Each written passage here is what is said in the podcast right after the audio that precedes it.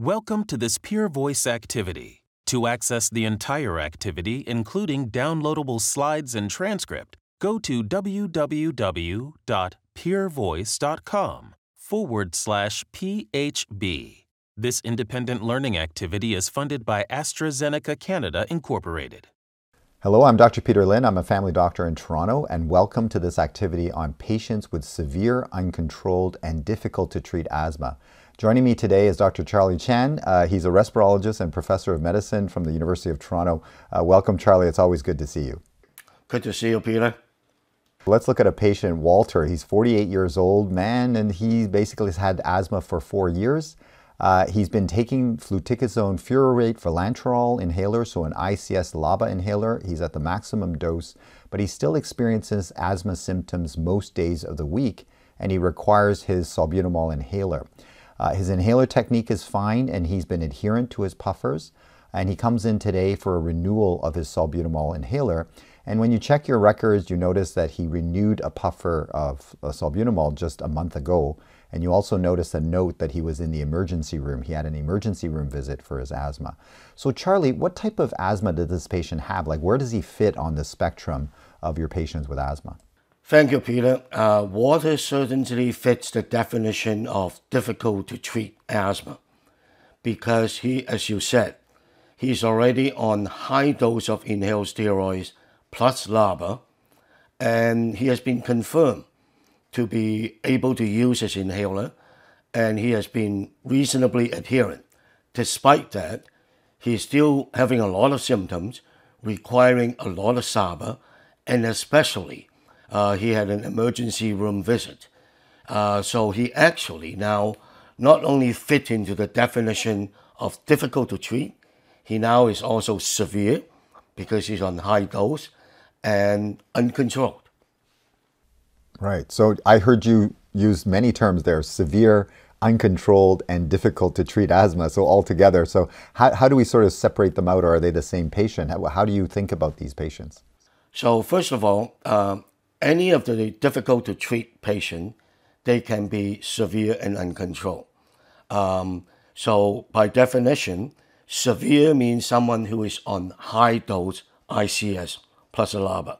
So they are already on the maximum inhaled steroid dose. Uncontrolled asthma basically means that they are either having symptoms on most days of the week, using a lot of SABA, or having frequent exacerbation requiring oral corticosteroid or emergency room visits. Oh, that's a good way to put it. So one is severity is how much medicines they need to control their, their symptoms or their disease. And the other one is what's happening to their symptoms. Is it uncontrolled? They still have lots of symptoms like Walter. Uh, so he fits in both categories of that. So in primary care, what would your advice be to try and tease this out? Like how do we help these patients with difficult to treat severe uncontrolled asthma patients? So I would try my best to uh, simplify it into possibly three steps for the primary care physicians. The first step with any diagnosis is that make sure you have a confirmed diagnosis. So look back on your records. Make sure that you have some spirometry evidence to support a firm diagnosis of asthma. If you haven't, it's never too late to do that. The second is assuming you have a confirmed diagnosis of asthma, is to make sure the patient is filling the uh, controller medication, is using the inhaler properly. And then the third thing is to make sure that the patient actually doesn't have some other comorbidities that can mimic the symptoms of asthma. The two common ones are rhinosinusitis and esophageal reflux. If you have gone through those three steps and the pa- you still haven't figured it out, it's time to refer back to the specialist. So, what actually happens, you know, when we do refer to a specialist? I, I think a lot of us are saying we've used up everything. What, what else can be done, you know, at the specialist level uh, for these patients?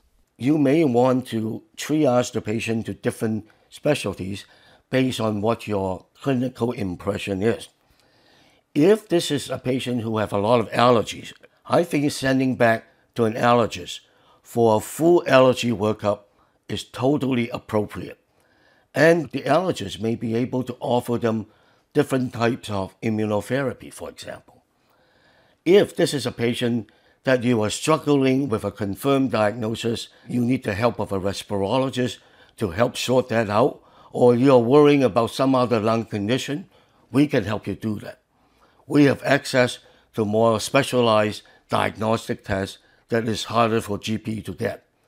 And then finally, if this is a patient having a lot of nasal problem, complicating the asthma, sending to ENT to fix the nose can actually go a long way for the patient.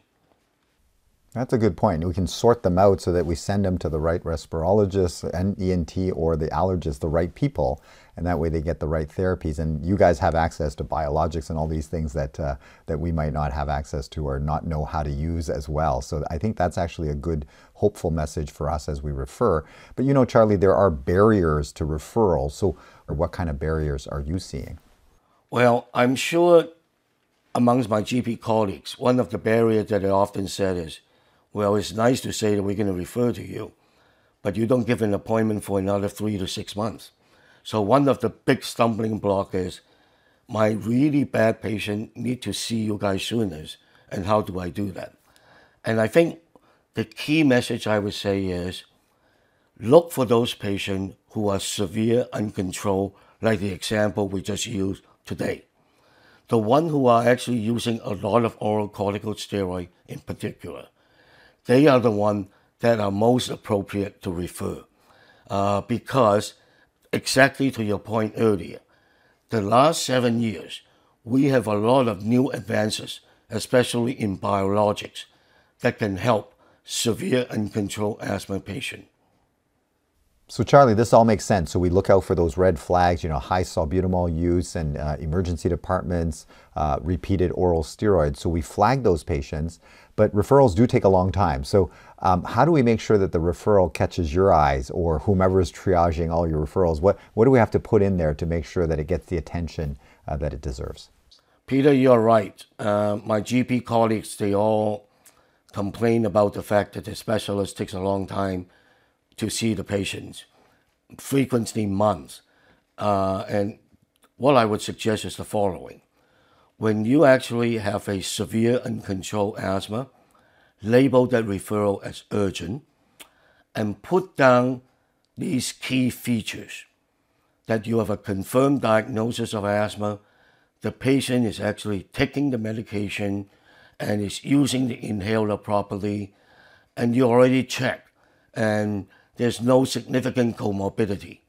And then, despite that, uh, especially if the patient is using oral corticosteroid or having emergency room visit, if you have that on the referral, I promise you, the patient will be seen within a couple weeks. So, just in summary, you know, let's look for those red flags. You know, frequent salbutamol refills. You know, so one unit should last six months, I'm told. So therefore, if they're renewing it quicker than that, we should pay attention. Oral steroid usage, emergency or urgent care visits, those are all red flags that we should pay attention to. I think you mentioned that you, we should optimize their therapy so that way they, they make sure that they're on the right amounts of medication. Uh, and then make sure that we look for comorbidities, things like reflux disease and uh, rhinosinusitis and, and postnasal drip, and look at triggers that might be there. And of course, looking at inhaler technique and making sure that their adherence to their medication is important. And then once we've optimized all of those things and the patients are still symptomatic, then we need help. So that's where the referral comes in. And to the right appropriate uh, person, uh, we can send it to the specialist. So therefore, we now have lots of other therapies that we can offer, which I think as medical students we never knew about. And so therefore, it's nice to hear that we have something else that we can offer these patients. Thanks very much for your time, Charlie. Thank you, Peter. This has been an activity published by